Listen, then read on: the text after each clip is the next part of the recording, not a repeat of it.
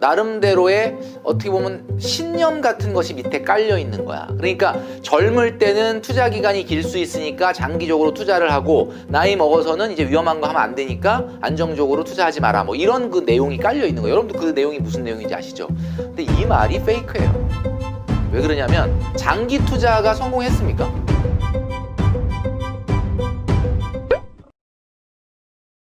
제가 오늘은 아예 모으기를 준비하면서 이런 컨셉을 여러분들한테 말씀드리려고 준비했어요. 딱정벌레 컨셉으로 말씀드려요. 딱정벌레. 딱정벌레가 뭐지? 딱정벌레가 뭐야? 딱정벌레가 뭔지 저도 찾아봤거든요, 인터넷. 딱정벌레가 아, 그 어디서 본 것 같더라고. 딱정벌레가 뭐냐면 이겁니다. 한 방에 딱 정해드리는 벌이에 걸맞는 저축의 레벨. 요거를 줄여서 딱정벌레다라고 제가 제가 이 얘기를 왜 하게 됐냐면 그 송은이 김숙 씨 팟캐스트에 출연을 하다 보니까 거기서 자꾸 삼행시를 시키더라고. 하, 그래갖고 삼행시 하는 게 스트레스인데 하다 보니까 이걸 뭔가 좀 재밌게 해볼까 하다 보니 한 방에 딱 정해드리는 벌이에 걸맞는 내 벌이에 걸맞는 저축의 레벨이 딱정벌레라서 오늘 딱 정해왔어요. 여러분 얼마를 저축해야 될까? 그냥 제가 정해드릴게요. 음, 얼마를 저축해야 될까? 아예 정해드릴게요.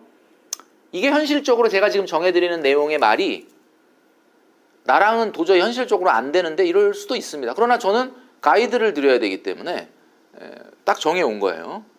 제가 만나는 많은 젊은이들 중에 월급 250만 원 정도 받는 분들이 많거든요. 여러분 어떠십니까? 요즘 사회 초년생이라 그러면 진짜 월급이 너무너무 적잖아요. 250만 원. 제가 뭐 1억 모으기 얘기를 많이 했단 말이에요. 뭐 방송이라든지 유튜브에서. 그러니까 1억 모으기 딱 얘기했더니 저한테 와서 그러는 거예요. 아니 멘토님, 아 내가 지금 월급이 250인데 어떻게 1억 모아요? 나한테 막 따지는 거야. 그래서 내가 근데 무서워가지고 아니 아니 왜 나한테 그래? 내가 아니 250만 원을 뭐 내가 250만 원을 벌으라고 한 것도 아니고 왜 나한테 그러나? 난 속으로 그냥 겉, 겉으로는 아니고. 여러분 사회 초년생 때 당연히 월급이 적은 거죠. 뭐 처음부터 돈 많이 번 사람은 없어요. 저는 첫 월급 155만 원이었어요. 1990년대긴 하지만 그러니까 여러분 250만 원을 받는데 내가 어떻게 1억 모읍니까? 이런 얘기를 하지 말고 잘 생각해 보세요. 250만 원을 버니까 1억을 빨리 모아야 되는 거예요. 안 그렇습니까? 내가 지금 이렇게 소득이 적으니까 빨리 목돈을 만들어야 된다라는 겁니다. 자, 그러면 제가 이렇게 말씀드리고 싶어요. 월급 한 400, 500 탄다. 그러면 저는 이렇게 얘기합니다. 월급 400, 500 탄다. 아우, 훌륭하시네, 진짜. 사회 초년생인데 월급 400, 500 탄다. 어, 267만 원 저축해라. 이렇게 얘기합니다. 267만. 267만 원이 뭐, 왜 그러지? 267만 원 저축하면요. 지금 금리로 3년 있다가 1억 딱 1억 탑니다. 그러면 200, 400, 500 버는 분이 267만 원 저축하면은 한 달에 한 233만 원 쓰는 거야, 생활비. 아, 여러분 233만 233만 원이면 괜찮지 않습니까? 예, 근데 이제 이거는 400, 500 버는 분이니까 음, 뭐 고객 그래 뭐 그럴 수 있겠네 이렇게 생각이 되죠. 근데 400, 500 버는 분이 얼마나 되겠어요? 사회 초년생 중에. 그러니까 300, 400 번다고 하면 생각해요. 300, 400. 300, 400 벌면 267 못하죠. 그래서 제가 300, 400, 300에서 400 버는 분한테는 이렇게 얘기합니다. 197만 원을 저축해라. 197. 그럼 197만 원은 왜 197이냐? 4년 모으면 1억 됩니다. 197만 원. 그러면 190 300, 400 버는 분이 197만 원 저축하면 얼마 쓰는 거냐면 203만 원 쓰는 거예요.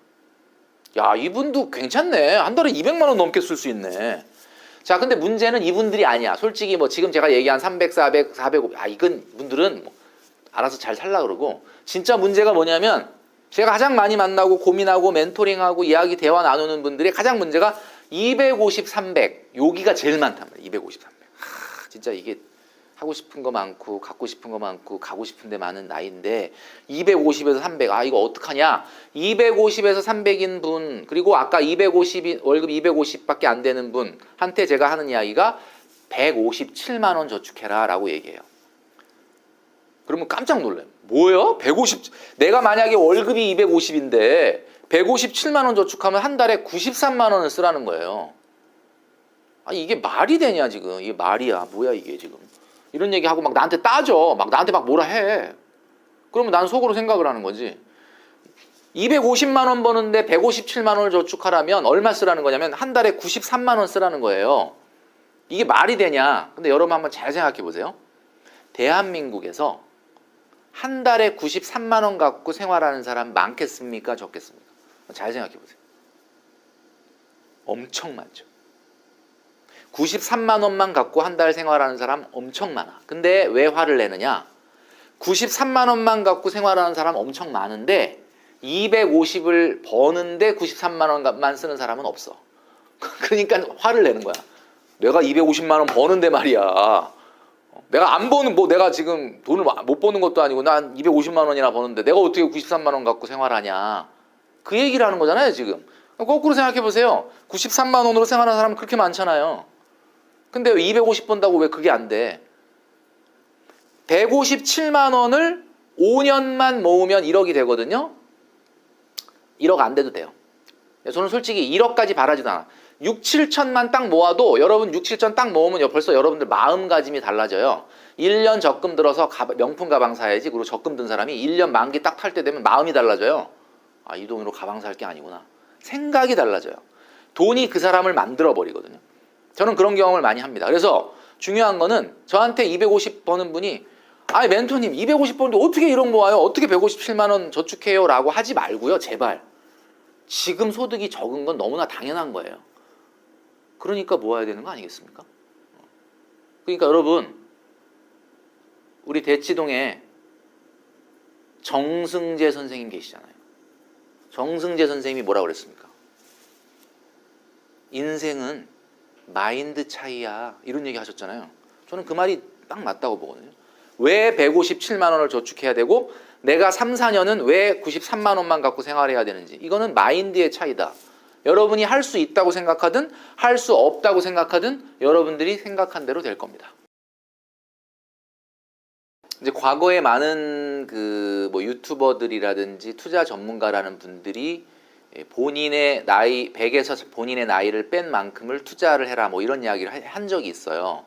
뭐 나름 들으면 상당히 설득력 있어 보이지 않습니까? 뭐 예를 들면 내가 30대면은 100에서 30대면 한 70%를 투자를 해라. 내가 나이가 70 됐다 그러면은 그때는 뭐 어, 어때요? 100에서 자기 70 빼면 30만 투자해라. 뭐 이런 거잖아요. 근데 이 말에는 기본적으로 뭐가 깔려 있냐면 장기 투자를 하면 성공한다라고 하는 사실은 그런 나름대로의 어떻게 보면 신념 같은 것이 밑에 깔려 있는 거야. 그러니까 젊을 때는 투자 기간이 길 수 있으니까 장기적으로 투자를 하고 나이 먹어서는 이제 위험한 거 하면 안 되니까 안정적으로 투자하지 마라. 뭐 이런 그 내용이 깔려 있는 거예요. 여러분도 그 내용이 무슨 내용인지 아시죠? 근데 이 말이 페이크예요. 이 말이 페이크라고. 저는 그렇게 생각해요. 왜 그러냐면 장기 투자가 성공했습니까? 장기 투자가 지난 10년간 제가 뭐 한번 말씀드렸지만 장기 투자가 주식시장에서 성공했느냐? 성공하지 않았습니다. 지금 인플레이션을 빼고 나면은 어, 코스피 같은 경우는 음, 언제를 기준으로 하느냐에 따라서 많이 최근에 너무 큰 조정이 있었기 때문에 좀 다르지만 두 달 전 기준으로 봤을 때 코스피 같은 경우는 한 10년 동안 35% 정도 성장을 했거든요. 그러니까 10년 전에 코스피에 투자했다면 지금 135라는 얘기예요. 35%가 늘어났다는 거예요. 그럼 여러분들 35%가 10년 투자했는데 늘어났다는 거는 이게 오른 겁니까? 인플레이션 빼고 나면 하나도 오른 게 아니에요. 같은 기간 예적금을 한 거랑 별 차이가 없다라는 거죠. 근데 물론 그 안에 850개 코스피 기업 중에는 뭐 100%, 200%, 300% 성장한 기업들이 분명히 있습니다. 뭐 삼성전자, 네이버 이런 기업들. 근데 그런 기업들은 굉장히 손에 꼽아요. 그런 기업들이 워낙 오르니까 전체적으로 그 시장에서 그런 기업들이 차지하는 비중이 크니까 지수가 오른 것처럼 착각을 하는데 여러분 제가 지난번에도 한번 말씀드렸지만 절대 코스피는 그 코스피 기업 중에 거의 대부분의 기업은 10년 투자했을 때 실제 주가가 떨어졌습니다. 10년 투자를 했는데도. 그러니까 장기 투자가 반드시 답이다라고 하는 거는 장기 투자를 통해서 굉장히 폭발적으로 성장하는 게 있죠, 물론. 음, 그런 거를 골라낼 수 있다면. 근데 일반적인 우리 주린이 같은 경우에는 앞으로 또 10년을 투자했을 때 내가 앞으로 10년 후에 몇백 퍼센트 성장할 수 있는 그 수백 개 종목 중에 한두 개를 골라낼 수 있을 거다? 저는 오히려 그게 미래에 도박을 거는 거다라는 생각을 하거든요. 그래서 전 개인적으로 봤을 때 에, 말, 저, 작가님이 지금 질문 주신 것처럼 그러니까 젊었을 때는 조금 더 위험한 걸 해볼 필요가 있지 않느냐. 어, 이 이야기에 동의할 수가 없어요. 왜냐? 요즘은 젊었을 때 옛날에는 말이죠. 옛날에는 젊었을 때 실패하고 넘어지면은 회복이 그래도 가능했거든요. 지금 회복이 안 돼요. 냉정하게 말씀드릴게요. 회복 안 돼. 그러니까 지금 어, 정말 아이러니한 거지만 좀 슬픈 얘기일 수도 있지만 30대 때 넘어지지 않는 게 되게 중요해요.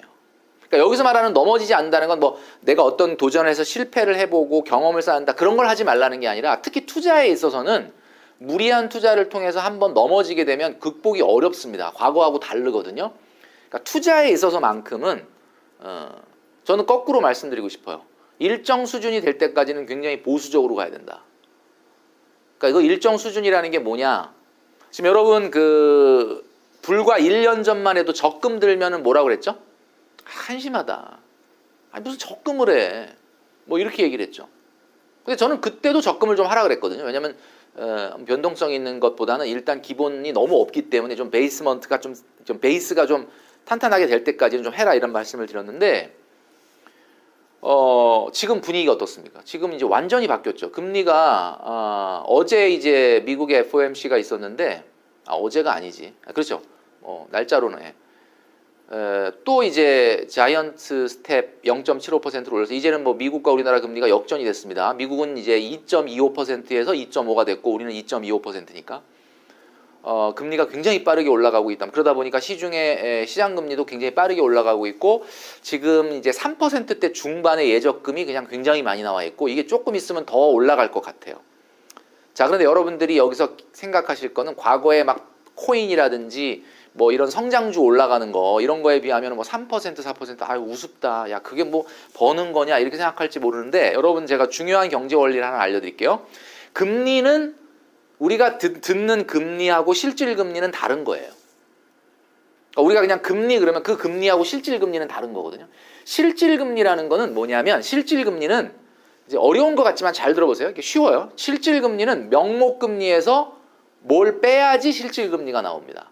근데 명목 금리에서 뭘 빼야 되냐면 기대 인플레이션이라는 걸 빼야 실질 금리가 나오는 겁니다. 자, 다시 한번. 자, 이거는 뭐 꼭 아셔야 되는 거예요. 실질 금리는 명목 금리에서 기대 인플레이션을 뺀 거다. 자, 명목 금리가 뭐예요? 그냥 여러분들 보여지는 금리. 은행 갔더니 뭐 4% 준다, 3% 그게 명목 금리. 은행 대출을 받을 때 뭐 5%다, 6%다. 그게 그게 명목 금리거든요. 음. nominal rate라고 하죠. 이게 명목 금리. 근데 여기서 뭘 빼야 된다? 기대 인플레이션을 빼는. 이 기대 인플레이션이라는 게 뭐냐면 쉽게 말씀드릴게요. 기대 인플레이션이 뭐냐면 사람들 머릿속에 앞으로 인플레이션이 있을 거냐라는 심리가 기대 인플레이션이에요. 그러면 사람들 머릿속에 아, 앞으로 굉장히 인플레이션이 심할 것 같은데 이런 생각이 사람들이 하고 있으면 기대 인플레이션이 높은 거고 앞으로 뭐 인플레이션이 없을 것 같은데 그러면은 기대 인플레이션이 낮은 거거든요. 이 경제는 사람들이 기대한 대로 결과값이 나타나기 때문에 기대 인플레이션이라는 건 쉽게 이렇게 말씀드릴 수 있습니다. 뭐라도 사놓으면 좀 올라갈 것 같은데 요게 기대 인플레이션. 이게 훨씬 쉽죠, 이 말이. 모레도 사놓으면 좀 올라갈 것 같은데 요게 기대. 그럼 요즘 기대 인플레이션 높아야 낮아요? 낮죠. 이제 없어졌죠. 그 전에 1년 전에 어땠어요? 2년 전에 어땠어요? 뭐 난리가 났었지. 야, 뭐래도 사나. 뭐 아파트를 사놓든 뭐 주식을 사놓든 뭐래도 사놓으면 올라갈 거다라는 심리가 시장에 꽉 차 있어. 이게 기대 인플레이션이 엄청 높았다는 거거든요. 근데 지금은 금리를 워낙 빠르게 올리고 경기 침체가 시작이 되니까 사람들이 기대 인플레이션 심리가 싹 사라졌죠. 자, 그러면 지금 어때요? 실질 금리? 자, 명목 금리 요즘 올라가야 떨어져요. 엄청 올라가죠. 근데 기대 인플레이션 어떻게 됐어, 지금? 완전히 완전히 떨어졌죠. 자, 그러면 명목 금리는 엄청 올라가는데 기대 인플레이션은 엄청 떨어져. 그럼 실질 금리 어떻게 되는 거야? 엄청나게 우리가 지금 체감하는 것보다 실질 금리가 엄청 높은 거예요, 지금. 그럼 멘토님. 아니 그럼 금리 올라가는데 실질 금리 안 올라가는 것도 있습니까? 있죠. 잘 보세요. 명목 금리가 엄청 올라가는데 경기가 좋아서 올리는 금리면 기대 인플레이션도 높아지거든요. 잘 보시면 금리 올리는 게 경기가 좋을 때도 또 금리 올린단 말이에요. 막 금리 올리는데 사람들이 심리가 야 이제 앞으로 뭔가 좀 사놓으면 오를 것 같다. 그럼 명목 금리가 올라가도 기대 인플레이션이 같이 올라가면 실제로 우리가 체감하는 금리는 그렇게 높은 게 아니라는 거예요. 지금 왜 예적금이 중요하냐? 실질 금리가 엄청난 거지. 사실은 지금 우리가 체감하는 것보다 훨씬 더 많은 이익을 얻게 되는 금리라는 거예요. 지금 금리가. 그러니까 한마디로 말을 해서 남들은 돈을 잃고 있는데 나는 어딘가에서 3, 4%를 벌고 있다? 그럼 이거는 3, 4%가 아니야. 여러분 그래서 지금은 가장 좋은 재테크가 대출을 갚는 거예요. 그리고 여력이 있다면 예적금을 하는 거예요. 언제까지? 아마 2023년 말까지는 금리가 굉장히 높게 유지될 거라고 봅니다. 뭐 어제 그 연준 의장이 뭐 살짝 뭐 금리 인상 속도에 대한 이야기를 나눴지만 그거는 사실은 에, 시장이 너무 놀래는 거를 좀 달래기 위한 정도의 표현이라고 저는 생각을 하고요. 자, 내년 말까지는 아마 조금 더 이 기조가 계속될 거기 때문에 여러분들이 요, 요번 기회에 실탄을 탄창의 실탄을 차곡차곡 쌀 수 있는 좋은 기회다. 지금 우리가 이제 모으기 얘기를 하고 있기 때문에 제가 그 말씀을 드린 겁니다. 자, 이제 개념이 이해되시죠? 실질 금리는 명목의 명목 금리에서 기대 인플레이션을 뺀 거고 지금은 명목 금리도 올라가지만 기대 인플레이션이 워낙 빨리 떨어지고 있기 때문에 실질 금리가 상당히 높은 시기다 라는 거를 염두에 두시고요. 네, 뭐 많은 분들이 차에 대해서 관심이 굉장히 많으시죠. 저도 30대 때 차에 대해서 굉장히 관심이 많았던 것 같아요. 남자분들은 그냥 그 제가 20년 전만 해도 BMW나 벤츠가 길에 그렇게 많이 다니지는 않았거든요. 저희 동기가 제 입사 동기가 어, BMW 제일 작은 거를 탔었어요. 너무 부럽더라고요. 그냥 그 당 요즘은 발길에 채이는 게 외제차지만 그 당시엔 그렇지 않았기 때문에 너무 멋있어 보이는 그런 느낌이었거든요. 그런데 어, 언제부터 우리 외제차 탈 수 있느냐, 언제부터 뭐 차 탈 수 있느냐 이런 얘기를 많이 물어보시는데 그냥 음, 저는 가이드를 드려야 되는 사람이기 때문에 말씀을 드릴게요. 여러분들이 알아서 해석을 하세요. 여러분들의 소득의 5% 이상을 교통비로 사용하면 안 됩니다. 이것은 명확한 거예요. 자, 그렇다면 여러분들의 월급의 5% 이상이 교통비로 나가다. 교통비는 뭐죠? 자산이 아니죠. 교통비 쓰는 게 어디 적립되는 게 아니죠. 교통비는 그냥 코스트죠. 길바닥에 버리고 없어지는 돈입니다. 여러분 미래에 전혀 도움이 되지 않는 돈. 어차피 써야 될 돈이긴 하지만 자 그렇다면 300만 원을 번다? 그럼 5%면 얼마입니까? 15만 원이죠. 15만 원 안에서 교통비를 해결을 해야 돼요. 자 그런데 15만 원 안에서 교통비를 해결하려면 차를 살 수 있을까요?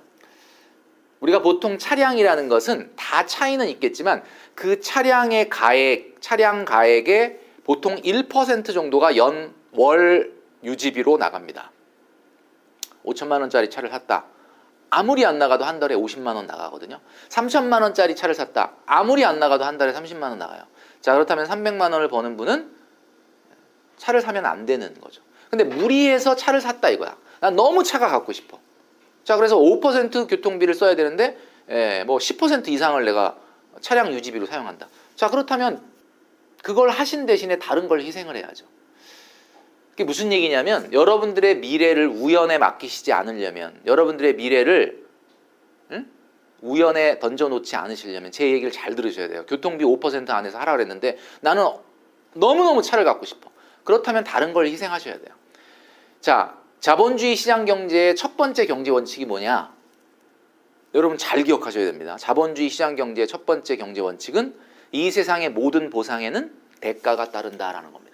대가를 지불하지 않고 여러분들이 뭔가 하는 순간 여러분들의 미래는 힘들어질 수밖에 없어요. 자, 그렇다면 무슨 얘기입니까? 내가 자동차를 굳이 내 소득에 가질 수 없는데 가졌어. 그러면 다른 걸 희생을 해야 돼. 내가 다른 걸 내놔야죠. 여러분들이 뭔가를 얻으려면 뭔가를 하나를 내놔야죠. 다른 사람들은 대, 뭐 대체적으로 이런 것도 하고 저런 것도 하는데 난 그런 건 안 한다.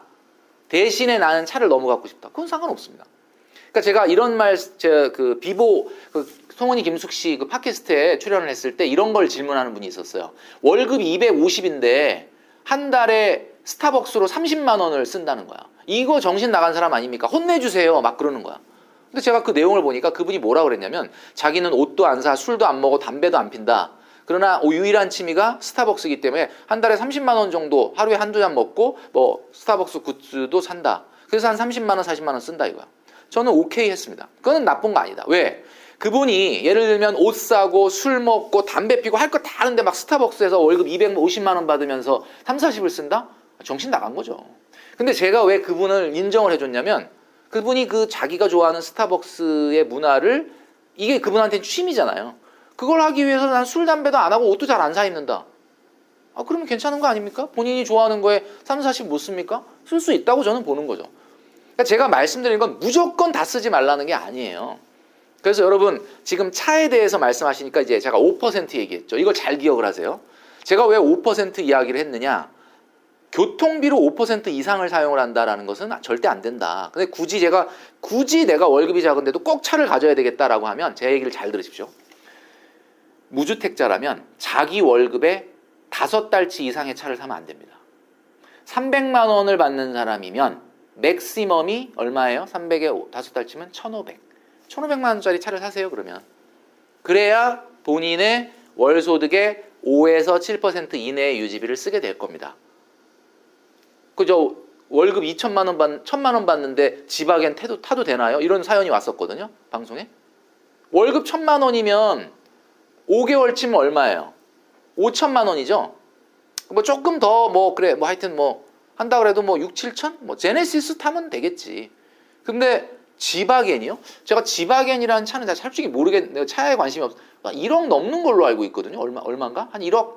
몰라. 중고는 1억 안 될지 모르겠는데. 하여튼, 그거 안 되는 거죠. 음. 안 되는 거예요. 이거를 안 지킨다 그러면은, 어, 제가 지난 영상에서 한번 말씀드렸죠. 돈은 말이죠. 여러분들이 돈 관리할 때, 아우, 멘토님 어떻게 돈 관리해야 돼? 이거 많이 물어보시는데, 제가 답을 드릴게요. 돈 관리는 그냥 공금이라고 생각하고 관리하시면 쉬워요. 이게 여러분들이 왜 돈 관리가 안 되느냐? 이게 여러분들 돈이라고 생각하니까 안 되는 거거든요. 이게 왜 어떻게 여러분들 돈이에요? 월급은 400번 받으면 끝나는데. 400번 받으면 끝나는데, 자, 제가 뭐 요즘 축구를 보다 보니까 축구에 그런 말이 있더라고. 어, 호날두나 메시 같은 사람들을 신계라 그러잖아요. 인간계가 아니라. 그건 거의 뭐 인간이 아니다. 그래서 어, 요즘은 조금 뭐 옛날보다 실력이 조금 떨어졌지만 이런 말이 있더라고요. 폼은 순간이지만 클래스는 영원하다. 이런 말이 있습니다. 폼은 순간이지만 클래스는 영원하다. 이게 무슨 이야기냐면 음, 제가 왜 이야기를 꺼냈느냐면 여러분, 여러분 월급은 순간인데 소비는 영원하거든요. 월급은 유한한데 소비, 소비는 무한대라고. 지금 90년대생들의 기대 여명이 얼마인지 아십니까? 지금 90년대생들이 기대 여명이 95세예요. 기대 여명이라는 거는 평균적인 건강, 그러니까 특별히 더 건강하지 않아도 그냥 평균적인 건강만 유지해도 95세를 산다는 겁니다. 근데 여러분 언제까지 일할 수 있겠어요? 물론 뭐 요즘 제가 지난 영상을 통해서 뭐 은퇴 안 해야 된다 뭐 이런 얘기 했지만 아무리 오래 일한다 그래도 65, 70 이상은 일하기는 어렵지 않습니까? 그렇다면은 소득이 상실되고 나서도 거의 25년, 30년을 살아야 되는 게 인생이에요. 근데 그건 너무 오래, 미, 먼 미래니까 나 모르겠다. 그때 가서 알아서 하자. 그렇게 생각하면 안 되겠죠. 그러니까 한마디로 말해서, 어, 우리가 이제 아까 제가 얘기했던 그 원칙을 잘 지키셔야 된다라는 이야기입니다. 그래서 차는 다시 한번 말씀드리면 여러분들 소득의 5% 이상 교통비가 나오지 않도록 준비해야 되고 어, 자기 월급의 다섯 달치 정도의 차를 사는 것이 가장 어떻게 보면 에, 적절한 차량 소비의 기준이 된다. 그러니까 월급 300이면 BMW를 해라. BMW가 뭐예요? 버스, 메트로, 뭐죠? walking 이거죠. 네, 그렇게 말씀드릴 수 있을 것 같습니다. 여러분 제가 이제 센 얘기 드리니까 아우 뭐 뜨끔하긴 한데 아 그게 뭐 현실 가능성이 있어 뭐 이런 생각을 하실 수 있는데 에, 일단 실천해 보세요. 실천하면 여러분들이 그게 아, 내가 뭔가 앞으로 내 인생을 어떻게 살아야 되고 내 돈 관리를 어떻게 해야 되고 내가 앞으로 미래를 어떻게 준비해야 되지라는 아이디어가 안 떠오르죠. 여러분 지금 이 영상을 보시면서도 안 떠오르죠. 떠오를 때까지 기다리지 마세요. 떠오를 때까지 기다리지 마시고 일단 일단 시작하세요. 일단 시작하면 좋은 생각이 여러분들을 찾아갈 겁니다. 일단 시작하세요. 157부터 시작을 하세요. 자, 그러면 작가님이 좀 전에 말씀해 주셨던 것처럼 근데 하는 과정이 너무 힘들고 어렵다라는 말씀을 많이 하, 시죠 여러분들 머릿속에 돈을 적게 쓰면 굉장히 불편할 거다라고 하는 그 선입견이 빡 박혀 있거든요. 근데 안 해보셨죠? 요즘 무지출 챌린지 만 원의 행복 뭐 이런 거를 하는 젊은이들이 많은 얘기를 합니다. 막상 해보니까 내가 그동안에 그냥 무심히 써버렸던 돈 정말 하찮게 생각한 5천 원, 만 원이 정말 고민하고 쓰니까 이것도 큰 돈이더라. 그 돈의 가치를 발견하게 된다라는 이야기를 합니다. 돈이라는 게 그런 거예요. 돈은 액수가, 액수가 갖고 있는 것 이상으로 내가 그 돈을 어떻게 대하느냐에 따라서 그 돈이 나한테 다른 행동을 하기 시작합니다. 그래서 여러분, 제가 얼마 전에 에, 그 드라마 하나 봤다 그랬죠, 드라마. 어, 요즘 요즘은 우영우인데, 아, 그건 아직 제가 못 봤고, 그 안나라는 드라마를 봤어요. 겨울 왕국의 안나가 아니고 그 수지 씨가 나오는 안나. 그 드라마 참 무섭습니다. 보면 소름 끼쳐요. 근데 그 드라마에 이런 대사가 나옵니다. 사람들이 말이야 단테의 신곡을 읽어서 그런가 지옥을 공간이라고 생각하잖아. 지옥은 상황인데 이런 대사가 나옵니다. 지옥은 공간이 아니라 상황입니다. 여러분들 여러분의 미래를 이런 상황으로 만들지 않기를 바래요. 지옥이 말이죠. 가장 괴로운 지옥이 뭔지 아십니까, 여러분? 가장 괴로운 지옥. 작가님, 가장 괴로운 지옥이 어떤 지옥인 것 같아요? 불지옥. 가장 괴로운 지옥은 이거예요. 천국이 내려다 보이는 창문이 있는 지옥. 이게 가장 괴로운 지옥이에요. 우리는 천국이 내려다 보이는 창문이 있죠? 여러분 SNS 하잖아요. 다른 사람이 어떻게 생활하고 다른 사람이 어떻게 행복해 하는지. 근데 너무 놀라워할 필요 없어요. 그분들도 그들의 삶이 아니야.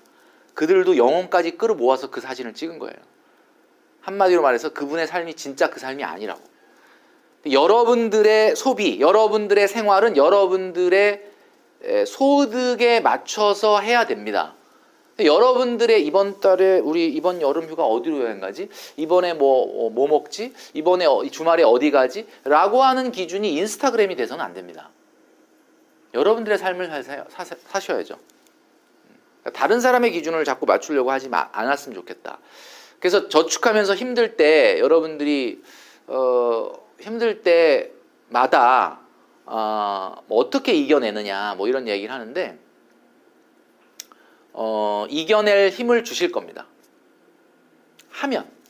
근데 하기 전이라서 내가 못 이겨낼 것 같아갖고, 아, 이거 어떻게 해야 되지? 이렇게 하는데, 하면 이겨낼 힘을 줘요. 왜?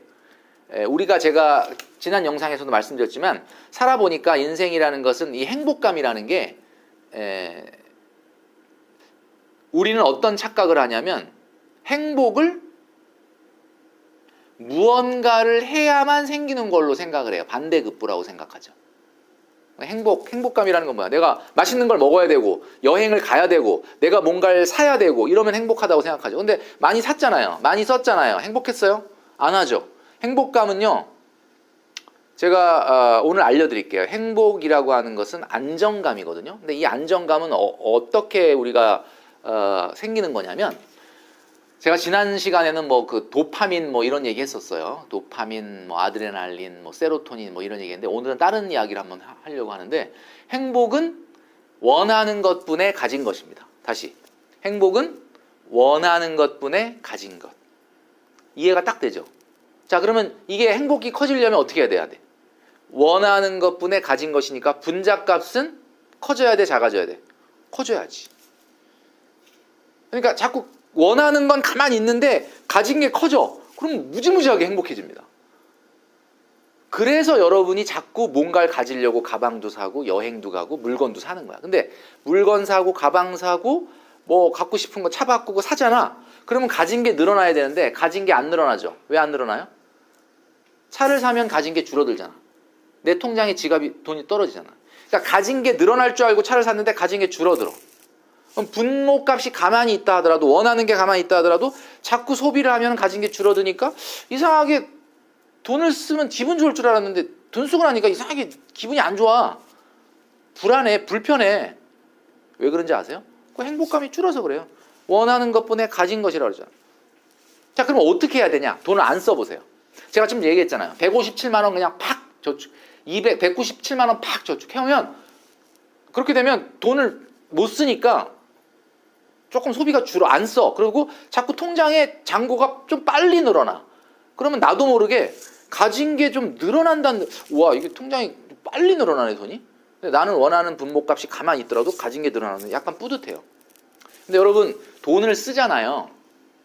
돈을 쓰면 재밌는 게 원하는 게 계속 늘어난다.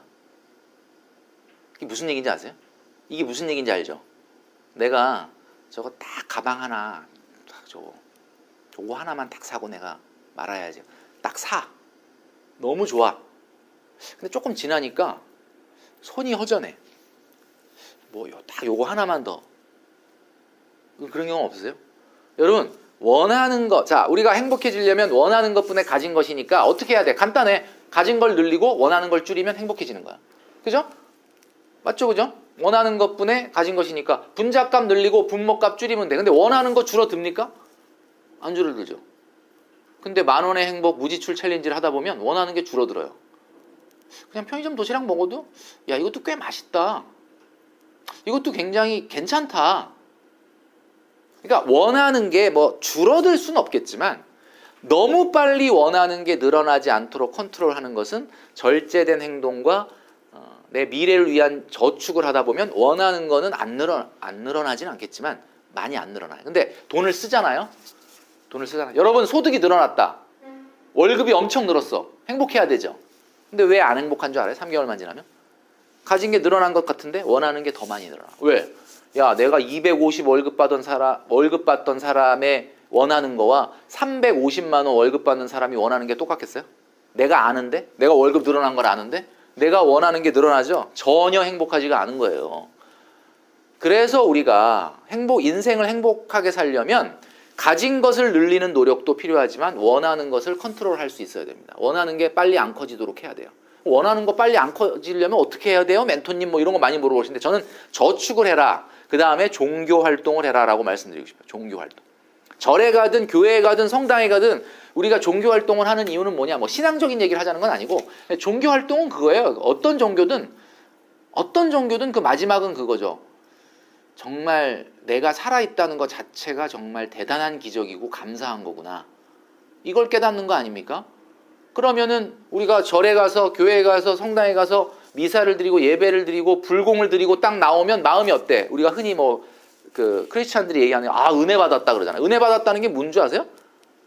아 내가 오늘 세상 복잡한 일 뒤로 하고 가서 이제 교회 가서 예배를 드리고 나왔더니 그래 내가 오늘 숨쉬고 있고 살아 있고 이렇게 이것만 해도 너무 감사하다라는 걸 깨달은 거잖아. 그러면 갑자기 분모값이 확 줄어서 나오는 거예요. 갑자기 원하던 것들이 줄어들어요. 내가 이 정도에만 가지고 있어도 너무 감사하다. 갑자기 원하는 게 분모값이 확 주니까 굉장히 행복한 거야 그날. 근데 바로 월요일 날 가면 또 그게 없어져. 세상하고 또 부딪히다 보면. 여러분 행복감 우리가 부자가 되려고 하는 것도 돈을 많이 벌려고 하는 것도 미래의 안정감을 가지려고 하는 것도 다 행복해지려는 거잖아요. 행복은 어디서 오는 거다? 어, 원하는 것보다 가진 것이고 이것은 원하는 것을 잘 컨트롤해야지 행복할 수 있어요. 에, 우리가 영어의 에, 행복이 뭐지? happiness죠, happiness. happiness의 happy라고 하는 앞에 H-A-P, hap, happy라는 말은 우연이라는 걸 뜻하거든요. 우리가 어떤 일이 갑자기 생겨나고 happen 얘기할 때 그 happy 우연을 뜻하는 거예요. 그러니까 행복이라는 말은 어디서 온 거냐면 뭔가 조작되고 노력하고 이래서 오는 게 아니라 그냥 우연히 길 가다 마주친 들풀 보면서 웃음이 날 때가 있죠. 하늘하늘 거리는 코스모스 이쁘네. 지나가다 강아지를 보고 아 귀엽네. 미소 짓기도 하고. 바람이 살랑살랑 부는데 갑자기 에, 오늘 날씨 너무 좋다. 하늘 보면서 그거 공짜잖아요. 너무 좋다. 이런 게 행복이라는 거예요 이런 게. 뭔가를 해서. 그래서 우리가 일본의 그 작가 그 누구죠? 어, 무라카미 하루키. 그 무라카미 하루키가 소확행을 얘기했잖아요 소확행 작가님 소확행 알죠 네. 많은 분들이 명품 사고 소확행이라 그래 근데 그게 아니거든요 소확행이라는 것은 아주 작은 앞에 소자가 들어 있잖아. 일단 작아야 돼요. 근데 명품이 작은 거냐고 지금. 에코백 천 개 살 수 있는 돈으로 가방 하나 사는 게. 그렇기 때문에 일단 소확행으로 여러분들의 명품 소비나 flex를 포장하지는 않았으면 좋겠다. 그리고 여러분들 행복해지셔야 되는데 행복은 어디서 오는지 제가 좀 전에 말씀드렸죠. 그거를 잘 집중하시면 좋을 것 같고 이런 걸 생각하면서 저축의 스트레스나 힘듦을 한번 우리 참아봅시다. 통장의 잔고가 올라가는 것만큼 기쁨을 주는 게 없어요. 저는 이걸 많이, 많이 경험을 했기 때문에 젊은 시절에 예, 굉장히 뿌듯함을 전달해 준다. 그런 질문을 가장 많이 받습니다. 지금이라도 아파트 살까요? 좀 떨어졌는데 지금 사면 괜찮을까요? 라는 질문들을 많이 예, 하게 되는데 예, 이건 뭐 주식도 마찬가지고 부동산도 마찬가지고 지금 가격이 좀 많이 떨어졌으니까 지금이라도 좀 살까요? 소위 말하는 줍줍을 할까요? 뭐 이런 이야기들을 많이 물어보십니다. 어떤 주식이냐, 어떤 부동산이냐에 따라 다르겠죠. 그러나 이 영상을 보시는 분한테 예, 도움을 좀 드리자면 자산 가격이라는 것이 지금 하락하고 있잖아요. 주식도 마찬가지고 에, 아파트도 마찬가지입니다. 어느 정도나 빠지느냐? 여러분들 뉴스를 보면은 뭐 서울 아파트 가격 8주 연속 가격 하락, 뭐 0.8% 하락, 뭐 이런 얘기 보면은 느낌이 어때요? 0.8%뭐 이게 뭐 떨어진 거야, 뭐 안 떨어진 거 모르죠. 자, 그렇게 보면 안 되고요. 여러분 그 국토교통부 실거래가 앱을 그 휴대폰에 까세요. 그래서 여러분들이 관심을 갖고 있는 아파트 있죠. 뭐 당장 내가 살 건 아니지만 시장을 본다는 차원에서 내가 만약에 한 3, 4년 후에 첫 번째 주택을 산다면 뭐 4억, 5억, 6억대 만약에 아파트를 뭐 우리가 뭐 도전한다 그러면 그 정도 되는 가격대 아파트들을 몇 개 선정을 해서 그 가격들이 어떻게 움직이는지를 실거래가가 떠요. 가끔 그냥 버스나 지하철이나 심심할 때 그냥 한 번씩 들어가 보면 어 어제 또 하나 거래가 있었네. 아 오 가격이 좀 많이 떨어져서 거래가 됐네. 이 실거래가 가격을 좀 추적을 해보시면 알 수 있는데 지금 분위기가 어떠냐면 지금 우리가 녹화하는 날이 바로 2022년 7월 말이죠. 지금 저희가 9억 미만 아파트는 지금 10% 정도 낮게 거래가 되고 있어요. 작년 말 기준으로.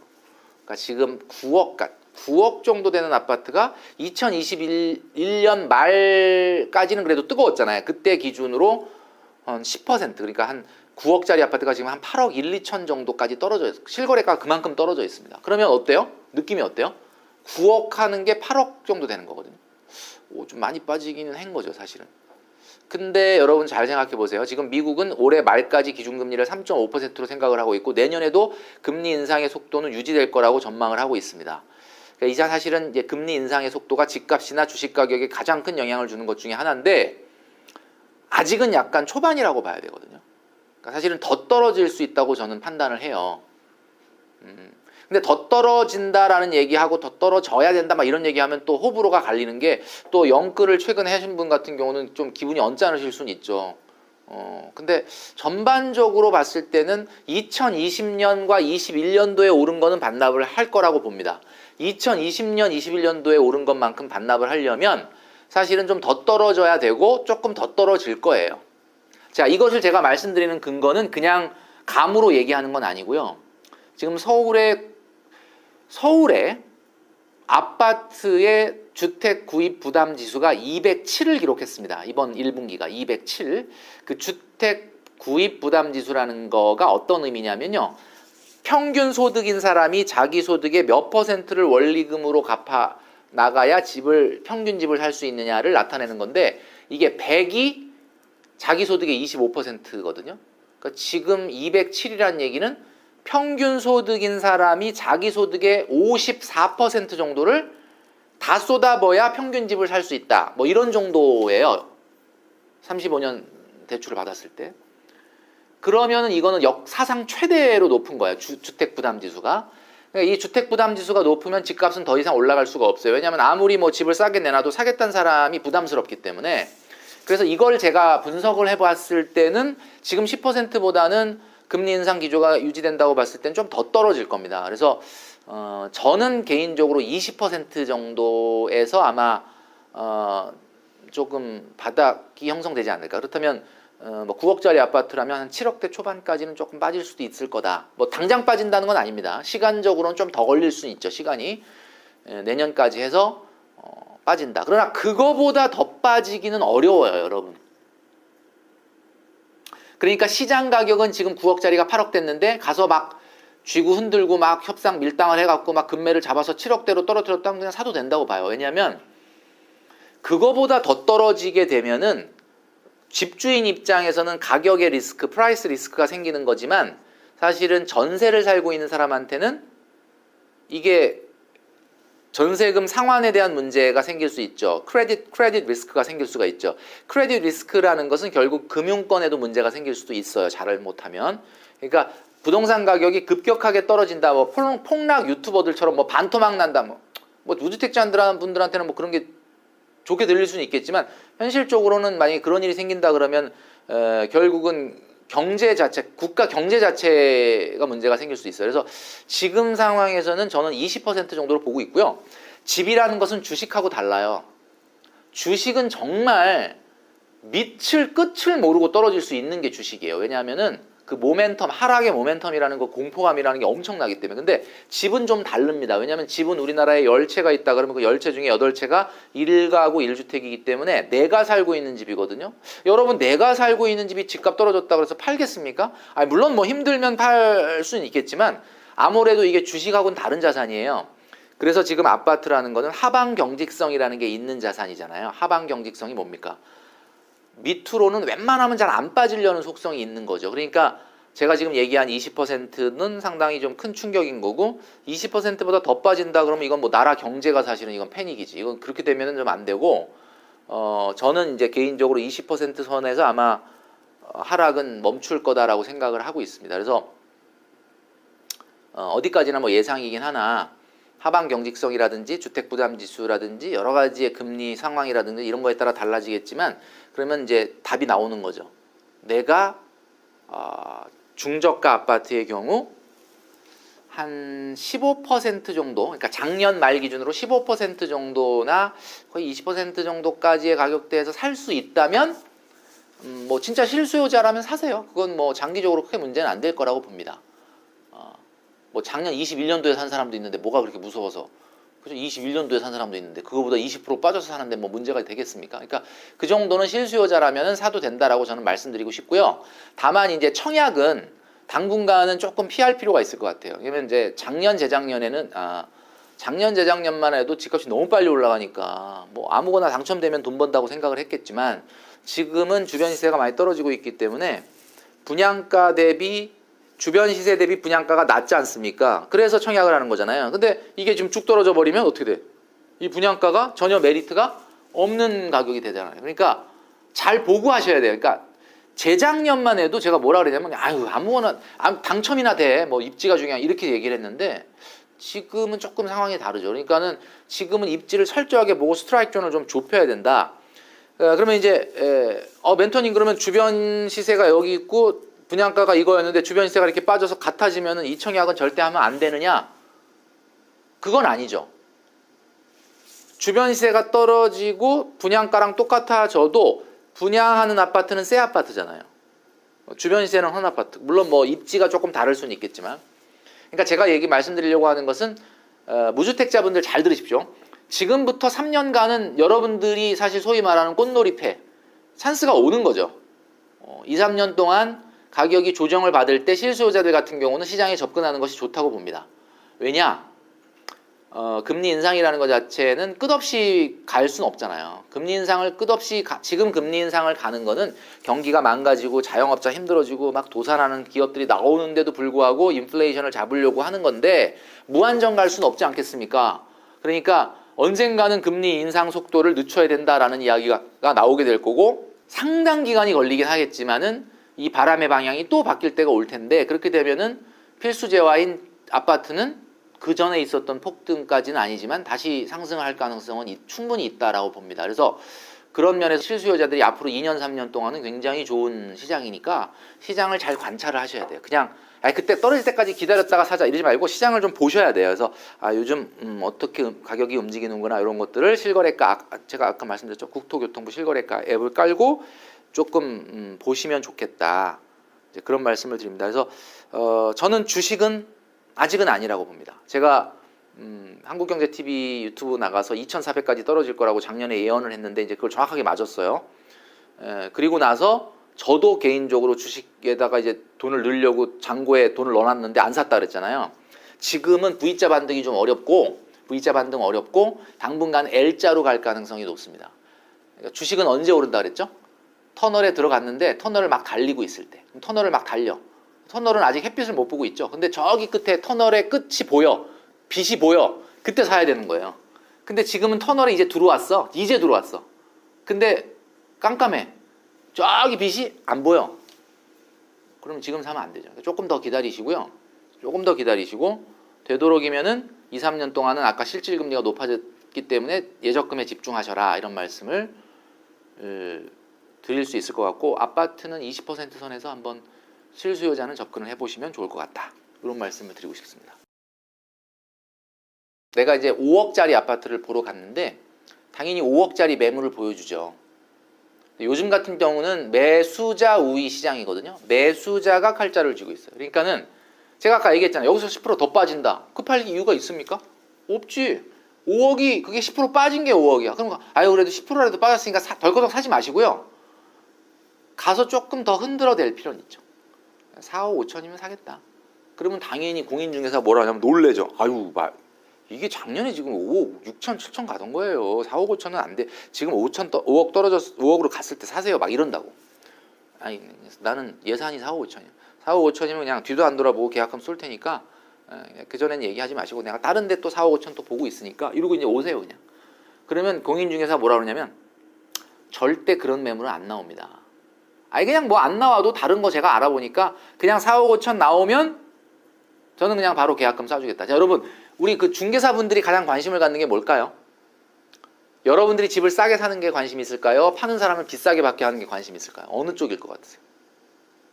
중개사분들. 네.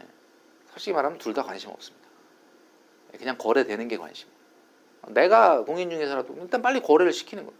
그러니까 무슨 얘기냐면 그분한테 뭘 줘야 되냐면 나는 4억 5천 대에 접근하면 뒤도 안 돌아보고 계약금 쏜다고 얘기했잖아요. 그러니까 만약에 진짜 좋은 매물이 나왔어. 그러면 누가 생각나야 돼? 내가 생각나야 돼. 진짜 좋은 매물이 나왔어. 그러면 일단 본인이 가지려고 그래요. 대부분. 뭐 사돈의 팔촌의 친척이 어떻게든. 근데 안 된다. 그러면 그 다음에 떠오르는 게 나야 돼. 아, 그 사람은 그때 그 가격 때문에 그냥 무조건 계약금 쏴준다 그랬지. 그 사람한테 먼저 전화하는 거지. 그러니까 그렇게 하고 오시는 곳을 여러 군데를 하셔야 돼요. 절대 돈 버는 게 그렇게 하루아침에 되질 않아요. 밀당을 오래 하셔야 돼요. 그러면 일주일 있다 전화 옵니다. 분명히 그런 매물 없다 그러더니 나한테 전화가 와. 저기 사장님 그때 4억 5천 보신다 그랬잖아요. 근데 4억 5천은 진짜 없고요. 제가 지금 집주인하고 얘기해서 4억 9천 5백에 지금 얘기하려고 그러거든요. 이거 하세요. 그러면 아 네. 근데 저는 진짜 4억 5천 아니면 안 해요. 이거 지금 다른 데도 그 비슷한 거 지금 기다리고 있는데 곧 나올 거라고 하네요. 그리고 끊으셔야 돼요. 그러면 아 네. 그러고 열흘 있다 또 전화 옵니다. 저기요. 아 이거 진짜 하시는 게 좋아요. 이게 작년에 5억 5천 6천까지 가던 거거든요. 4억 8천 5백에 지금 제가 얘기하려고 그러니까 이 끝까지 안 하요. 이렇게 몇 달을 질질 끌어가지고 5천 빼는 거예요. 그러니까 여러분 진짜 왜 지금 너무 좋잖아. 제가 왜 꽃놀이 패라 그랬냐면 살려는 사람이 칼자루 쥐고 있는 시장인데 아 뭐가 급해 갖고 가서 5천 떨어졌다 그래 갖고 어우 덜커덕 삽니까? 그렇게 하시면 안 되죠. 이게 뭐든지 다 노력이 필요해요. 돈이라는 거는 그냥 되는 게 없거든요. 진짜 운 좋게 그런 노력을 할 때 금매가 잡히는 거야. 금매는 아무리 이런 어려운 상황에서도 잘 안 나와요. 웬만하면. 금매가 뭐야? 지금 정말 당장 안 팔면 큰일 나는 매물인데 그런 매물은 언제 나오겠어요?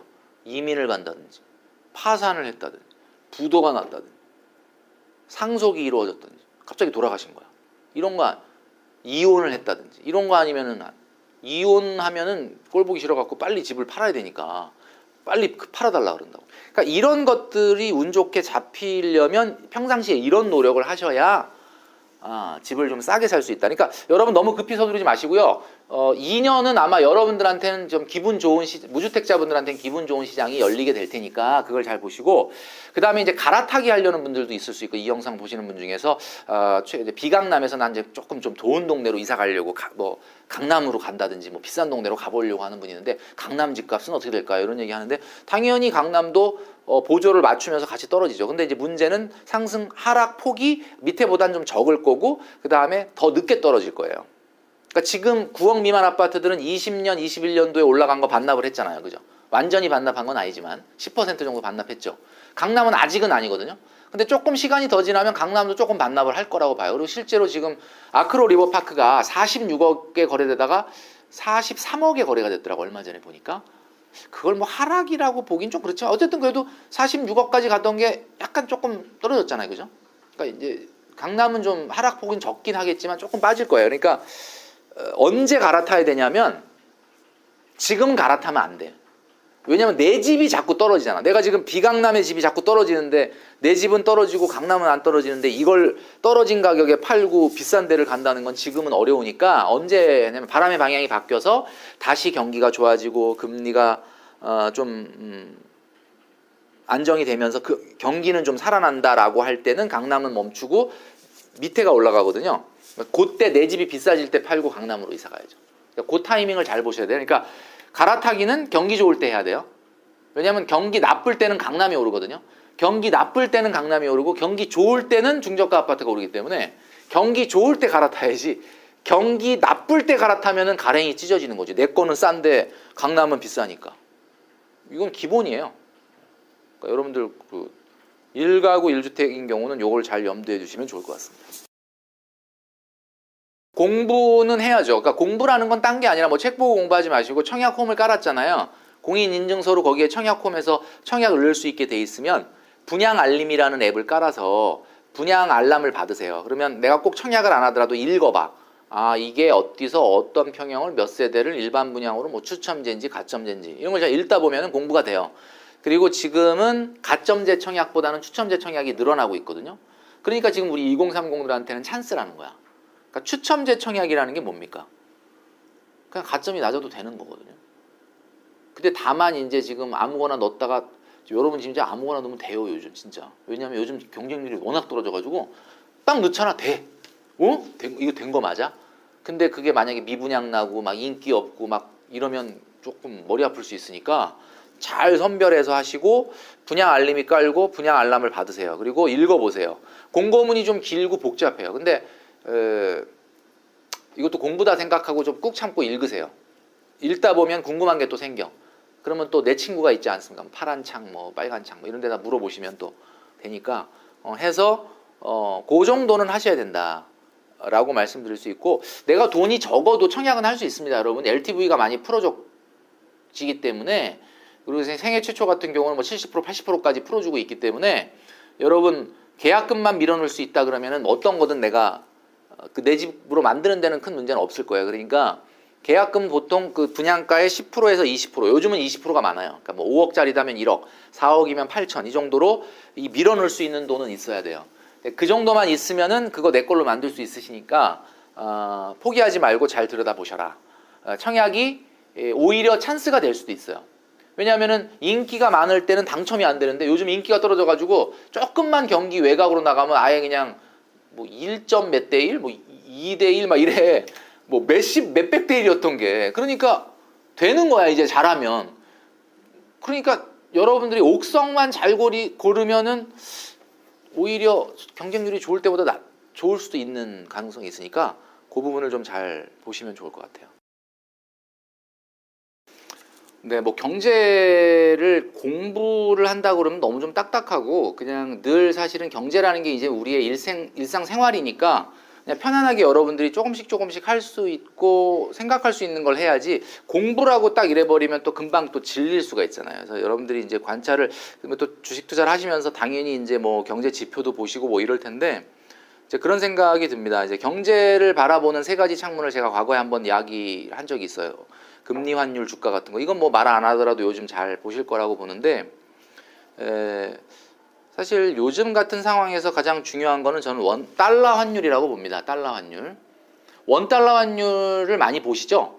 1,300원대가 이제는 이제 낯설지가 않, 않은 그냥 이런 상황이 됐는데 원 달러 환율 말고 어, 달러가 진짜 비싸지는지 안 비싸지는지는 원 달러 환율만 갖고는 알 수가 없잖아요. 왜냐하면 우리나라의 경제가 좀 힘들면은 달러 가치가 떨어져도 원달러 환율은 높아질 수 있거든요. 그러니까 항상 같이 봐야 되는 게 달러 환율뿐만 아니라 원 달러 인덱스를 보라고 제가 말씀드려요. 달러 인덱스. 달러 인덱스는 지금 현재 한 107 정도 되는데 세계 주요국 통화 6개국 통화 대비해서 달러가 얼마나 강한가를 보여주는 거라 원달러 환율하고는 조금 다를 수는 있거든요. 근데 요즘은 원달러 환율도 높아지고 달러 인덱스도 높아지니까 그야말로 달러가 진짜 높아지는 거는 맞는 것 같아요. 그러니까 어쨌든 달러가 이제 과거에 보면은 원 달러 환율은 높은데 달러 인덱스는 그렇게 높지 않았던 시절도 있거든요. 그러니까 진짜 세계 경제에서 돌아가는 거에서 달러 가치를 보려면 달러 인덱스를 봐야 돼요. 그러니까 달러 인덱스가 주는 여러 가지 정보가 있으니까 그런 걸 조금 더 보시면 좋을 것 같고 그 다음에 음 이제 한번 말씀드린 적이 있는데 근데 이제 경기 예측을 우리가 해야 되잖아요. 그러니까 왜냐면 경기가 살아날 기미가 조금이라도 보인다면은 투자 같은 걸 생각해 볼 필요 있죠.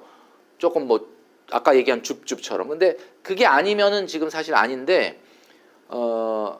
이 경기를 좀 민감하게 반영하는 게 채권 금리거든요. 채권 금리. 근데 이제 그 중에서 다른 건 말고 음 제가 항상 강조하는 거는 미국의 국채 금리 중에 두 가지는 좀 매일 체크업을 해볼 필요는 있어요. 여러분들 이걸 하다 보면은 조금 알게 되는 게 있을 거예요. 아마 이제 시간 관계상 제가 그걸 설명하기는 좀 어려운데 하시다 보면은 어, 채권 금리가 2년짜리가 있고 10년짜리가 있거든요. 뭐 사실 3년, 5년 뭐 굉장히 다양한데 이제 다른 것보다는 어, 2년짜리 채권 미국의 국채 금리하고 10년짜리 국채 금리를 여러분들이 매일 좀 체크업을 해볼 필요가 있겠다. 자, 이게 뭐냐?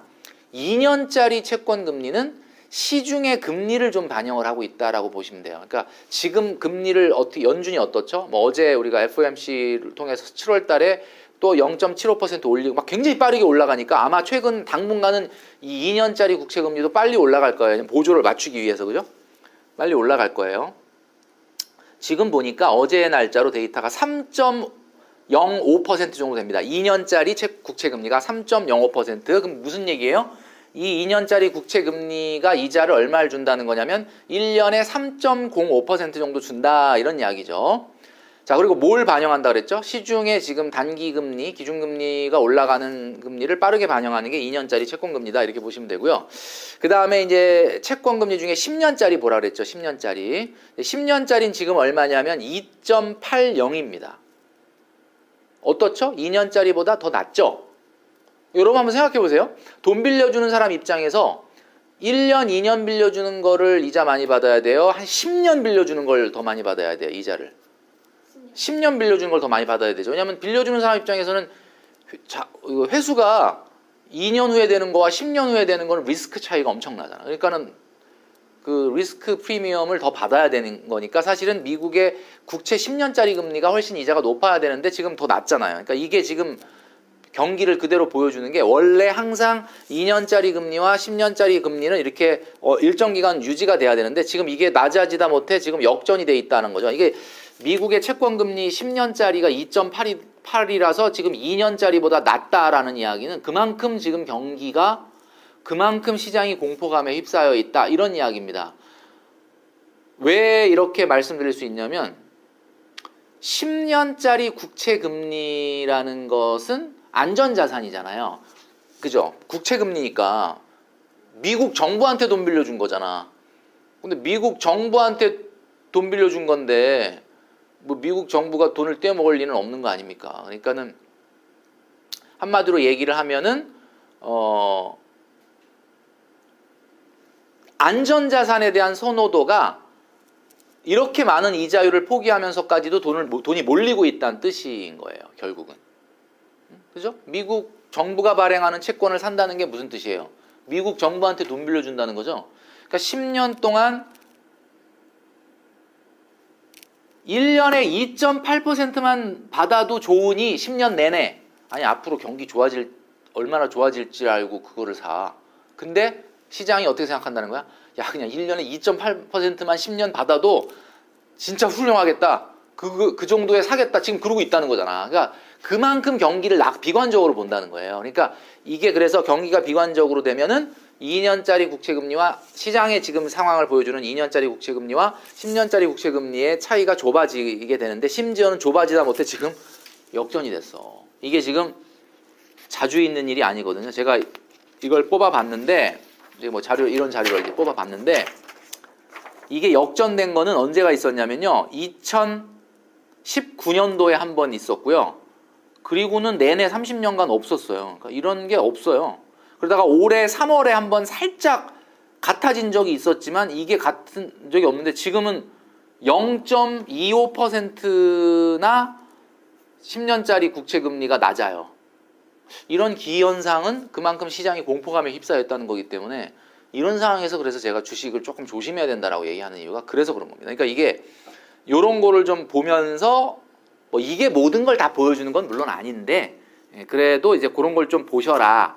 그래서 이제 얘기했던 금리 환율 주가뿐만 아니라 달러 인덱스 그리고 미국의 국채 금리 2년짜리 10년짜리의 변화 이런 것들을 좀 보시고 제가 아마 지난 시간에도 말씀드렸던 것처럼 월스트리트 저널 같은 거 좀 보라 그랬죠. 월스트리트 저널 좀 깔아서 유료 버전 말고 무료 버전 같은 거 깔아서 타이틀 정도만 좀 읽어보면 분위기 정도는 좀 알 수 있겠죠. 분위기 정도. 그 정도만 하시면 어, 그러면서 어, 좀 관찰을 하고 생각을 하고 어, 이렇게 하시면은 조금 도움이 되지 않을까라는 생각을 예, 하게 됩니다. 그리고 항상 그 다음 상황을 생각을 해야 되겠죠. 그 다음 상황. 자 이렇게 금리를 빠르게 올리고 그 다음 상황이 어떻게 될 거냐. 뭐 이런 어떤 어, 아마 저는 예측하건데 인플레이션 소비자 물가 지수는 완화될 거라고 봅니다. 저는 그렇게 예측해요. 왜냐하면 지금 언제까지 발표했죠? 6월 달 것까지 발표했죠. 6월 소비자 물가 지수 발표했죠. 미국이 9% 넘었잖아요.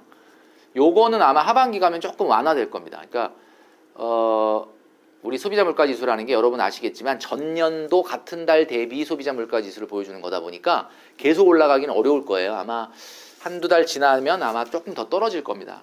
그러니까 그거는 그렇게 지금 저는 보고 있고요.